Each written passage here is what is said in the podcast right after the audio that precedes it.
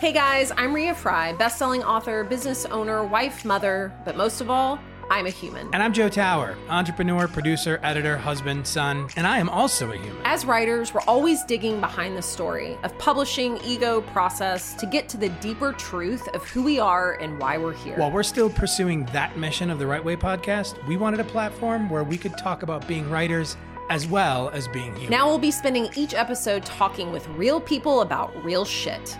This is the real story. Hey, hey, welcome back to a solo episode of the Real Story podcast. And today we are getting very real as I really sift and sort back through my healing journey over the past few years. Now, while this podcast, as most people know, started out as a writer's podcast, really offering kind of tools for being a successful writer, demystifying the publishing industry. We've also really taken a little bit of a detour into everyday life. Um, it's kind of like building your brand on social media. If you're an author and all you talk about are your books, that can get a little kind of tiresome along the way. So I think it's very important to just open up about things I'm interested in, things I'm experiencing and discovering. And as I've been on this kind of years long journey to really get to the root of who I am, what I want, what I need to let go of and release, I have stumbled upon some healing modalities, frameworks, services and opportunities that have completely changed my life. And, you know, now at 41, I just feel like I am coming into understanding who I am and really starting to come home to myself.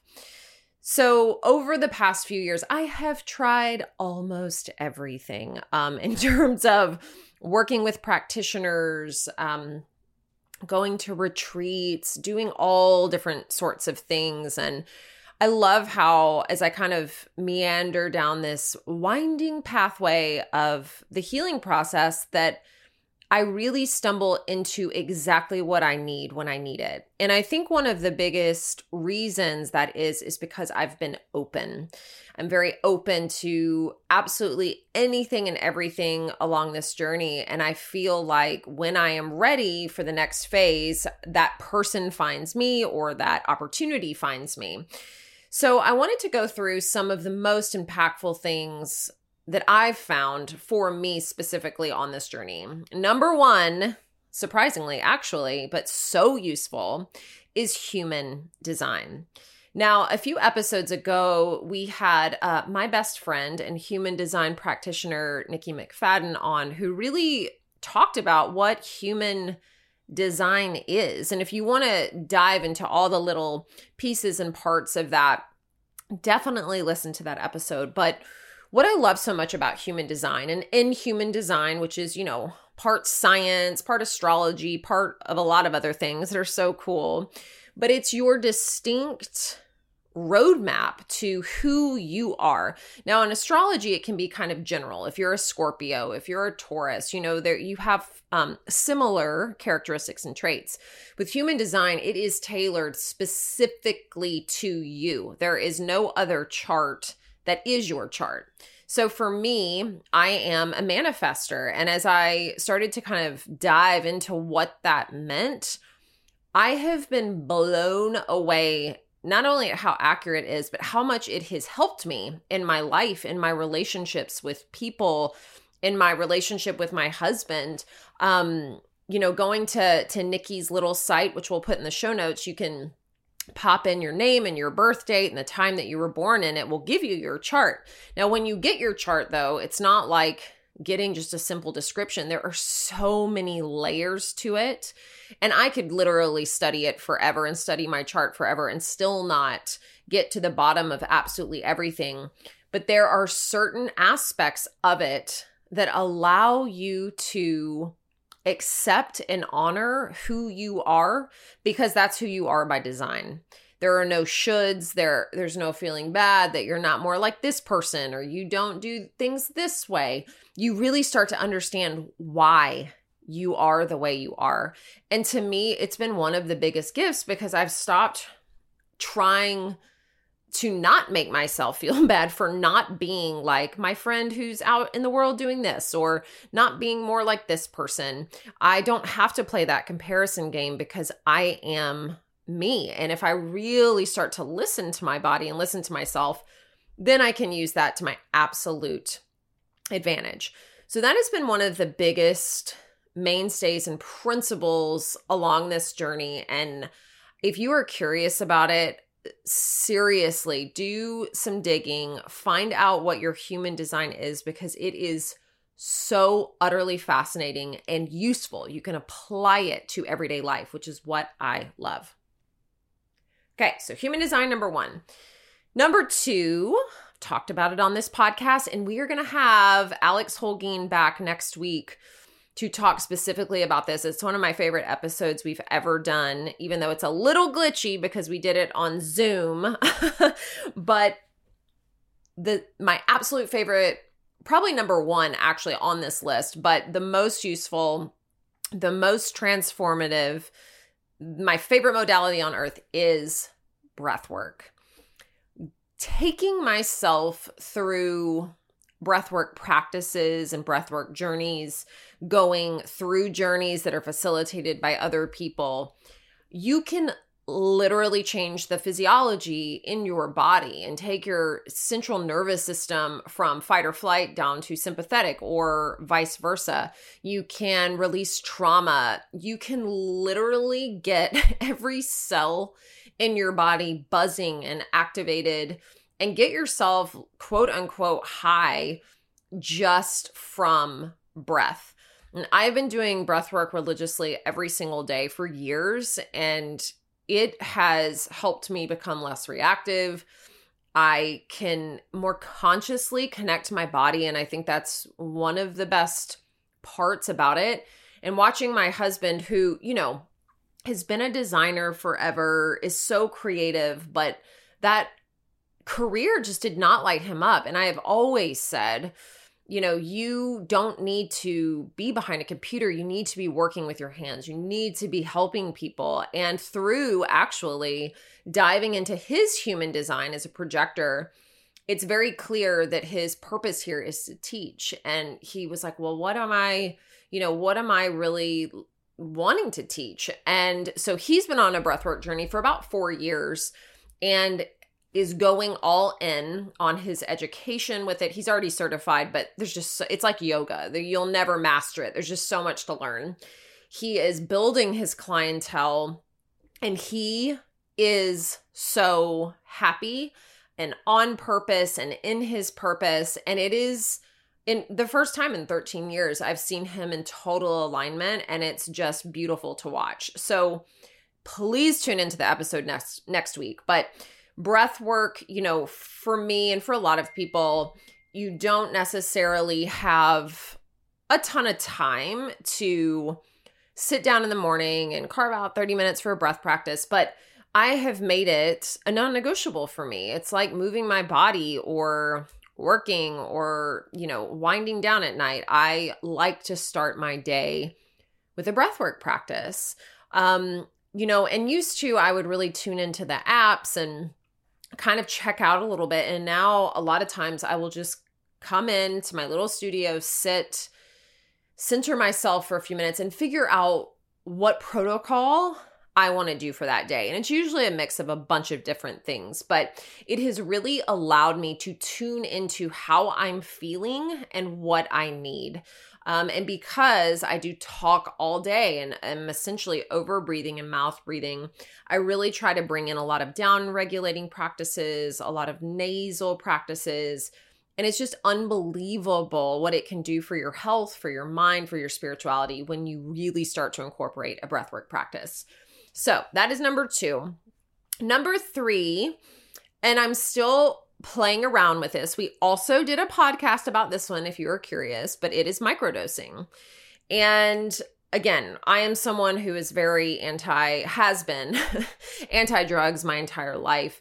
But the nature of microdosing, so microdosing psilocybin, you are taking such a teeny, teeny, tiny amount but it can actually reshape and restructure your brain. It can eradicate anxiety. You are completely functional and it gets you to this kind of blissful state where you're not in your ego, you're in your mind, you're in your body, and you start to feel a lot better.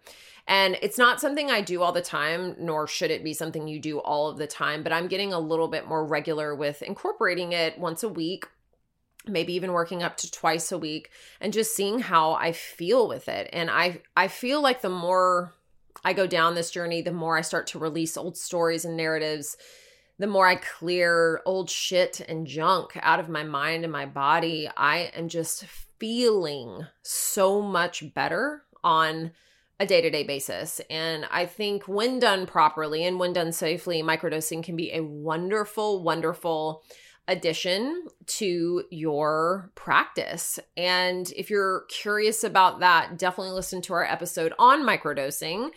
Um, so that is number three. Number four, one of my favorites, I've also talked about this a little bit sound healing. Now, before I ever went through my first breathwork journey, I went through a sound healing journey. I know a lot of sound healers around town. I've done um, sound healing all over the country, really.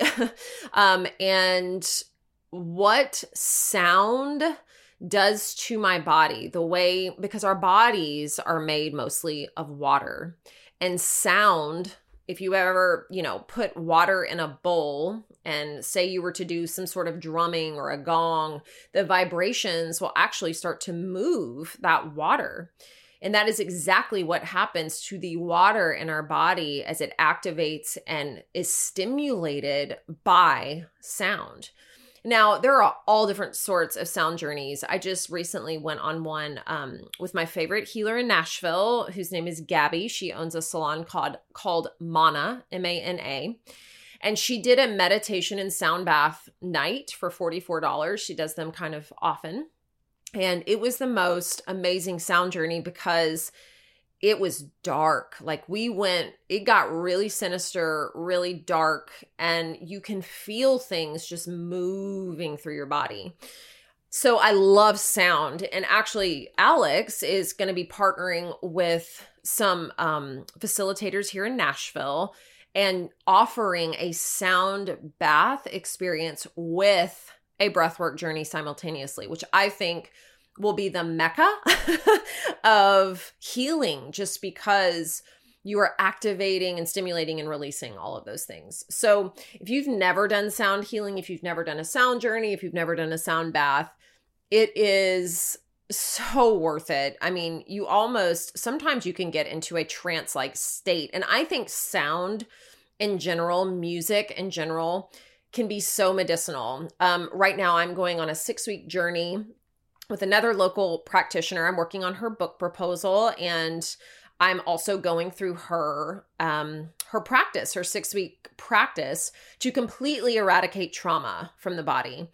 We had our first session. It was unbelievable. Step one is in grounding the central nervous system. So we did a lot of meditation and visualization. But then she took me through a breathwork journey. Um, ironically, it was the same breath work that I did in Rhode Island at a retreat. It's called David Elliott is the is the breathwork practitioner, and it is a three part breath, and it sounds like nothing. It's so you're breathing into your belly, breathing into your chest, and releasing. But as you heard, it wasn't forceful. Like I do a lot of forceful breathing, but this is very like like almost like you're gasping. So it's very, very light. And you know, she had me, I'm laying down, super comfortable, but she put on a shamanic drumming soundtrack for 30 minutes and i did this this breath work this three part breath for a chunk of it and i mean i went to another dimension i was in a total trance it's the first time i've been in my body but i was out of my body i mean i was completely somewhere else I was able to finally connect with uh, my guides, which, you know, in the spiritual world, a lot of people believe, you know, you have guides or angels or, or people around or entities around to help. And I actually connected for the first time and saw those figures there. And it was just so incredible. And I realized after it that any sort of sound, and that's something you can do all day long. If you have Spotify, you can, you know, type in manifestation or healing or, you know, whatever it is. And the different hertz, they have all these different tones that can actually cleanse your body. And if you just have those on throughout the day, or if you're meditating or journaling, they can do wonders for your body. It doesn't always have to be live, it doesn't always have to be in person. So, just using music as medicine eh, meant to just kind of move things through you can be really, really amazing. So, those are four things. So, human design, breath work, microdosing, sound healing. And my last and most favorite um, new favorite, I should say, not all time favorite, but new favorite healing modality is ecstatic dance. Now, I have heard so much about ecstatic dance for years and have always wanted to do it, but just just didn't do it cuz I was like god dancing for like 2 hours. What, you know, what is that going to be like?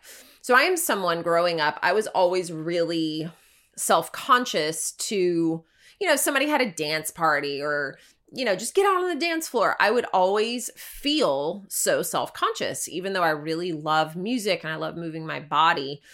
But I just kind of always shied away from those experiences. And I've uh, have a new friend in Nashville. Her name's Adrienne, and she has been doing ecstatic dance since she was like four years old.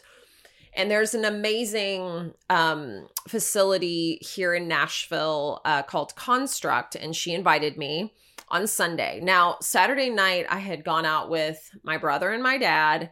We went to a concert. The night got crazy. It was so much fun, but I was out super late. So Sunday I was supposed to to do this ecstatic dance. And it would have been very easy to just not go. I was trying to get my thriller done and turned in, which I did. I turned it in today. Yay. Um and you know, I but something in me was like, "Yes, you need to go to this." So I showed up, I had no idea what to expect. And there were like 50 people there. And we started off like sitting in this giant circle and having to make eye contact with every other single person in the circle, which again, just that act of consciously connecting and staring into other people's eyes is such a gift that we do not do enough on a daily basis. So we did that. We had a little bit of a meditation, and then we got up and we had to kind of start to move, just move around the space. And the amazing thing about this ecstatic dance experience, it was 12 to 2:30, but there was a live band. And normally, from what I know, a lot of ecstatic dance doesn't have live bands there. And they also covered up all the mirrors, so you couldn't just stare at yourself or judge or criticize, which I loved. But we started moving around this space and then we had to stop and face someone and we had to just stare into their eyes. And I've been doing a lot of soul gazing lately, but usually with people, you know, like my husband. so to stare into the eyes of a stranger can be a very vulnerable thing, but it can also be extremely powerful. So then we moved around some more and we had to stop again. And I stopped in front of this man and we had to put um our hand up, like our left hand, and connect hands. And then we had to move without without breaking that contact. And you know, here's a guy I don't know. You know, I haven't danced with another guy forever. I'm like half naked in a sports bra and yoga pants. But we started to move and it was just amazing. And then the journey started. And it was 75 minutes of non stop movement. So, like, there are no rules in terms of you can move however you want, you can scream, you can sing. And I was like, how am I going to do this for 75 minutes? And once that music started, I felt things that I haven't felt in forever. I was so in my body. I felt like a sexual being. I felt feminine. I felt divine. I felt free. It was so amazing to dance with people, to like stare into their eyes and see the joy and mirror their movements and then dance with myself and just be part of this collective. When I could have easily just sat on the couch and you know, worked on my book. And I'm just coming to realize that more and more, you know, when opportunities like this come up to connect with community, which is part of my healing journey community and finding my community and being part of a community and trying new things i i so i've been really grappling with feeling like i'm getting started so late and i wish i had discovered all of these things you know 10 years ago 20 years ago. But i'm really just trying to step into it now and be so grateful. But uh, my body when i was done and we we sat in a circle again and kind of shared and it was so incredible, but like I felt like I had released so much shit that was just stuck in my body. And that's the thing. I've moved my body my whole life, but in very regimented ways in the gym, on a yoga mat, uh, you know, through sports. And there is something so liberating about moving your body the way it was meant to move and not feeling silly, and feeling confident. That's the biggest thing. I walked away just feeling so confident and beautiful. And again, just connected, connected to my body, connected to other people. And I tell you, I am so grateful that I am in Nashville because I am discovering more and more. This is just an incredible community that's doing such awesome things and i feel like i keep stumbling upon all of these nuggets and gifts and i just strongly urge you in your community like start poking around start doing things do something that you would normally never do. And ecstatic dance is something that anyone and everyone can can do. It's a substance free environment. No one is judged. There were there was old young tall short you know amazing dancers people who could like barely move their bodies. It was just so incredible all of us coming together and i think there's just a common theme with all of these healing modalities and that is knowing yourself coming home to yourself connecting to yourself so you can better consciously connect in the world and in the community and I, for one, I'm just so grateful. Like when I think about things that light me up, of course, I love being an author. I love writing. I love helping other people. But all of this, like this journey has just been so much fun. I'm the next thing I'm doing, I'm doing a, a Vipassana retreat in January, which is a silent, a completely silent retreat. Like, no, I can't even write. I can't bring a book to read. I can't make eye contact. There is a monk that comes in once a year to facilitate this, and I am so, so excited. I can't wait to talk about that and see what comes up. But I would love to know if you are on a healing journey, what is your favorite modality? What is your favorite thing to do? What is what has been the most impactful for you and to you? And also, what can you do to consciously connect to yourself or to others today? Thanks so much. Until next week. Thanks for listening to Write Way Presents The Real Story. Don't forget to subscribe, rate, review, and comment. And for more information on The Real Story and Write Way, visit writewayco.com.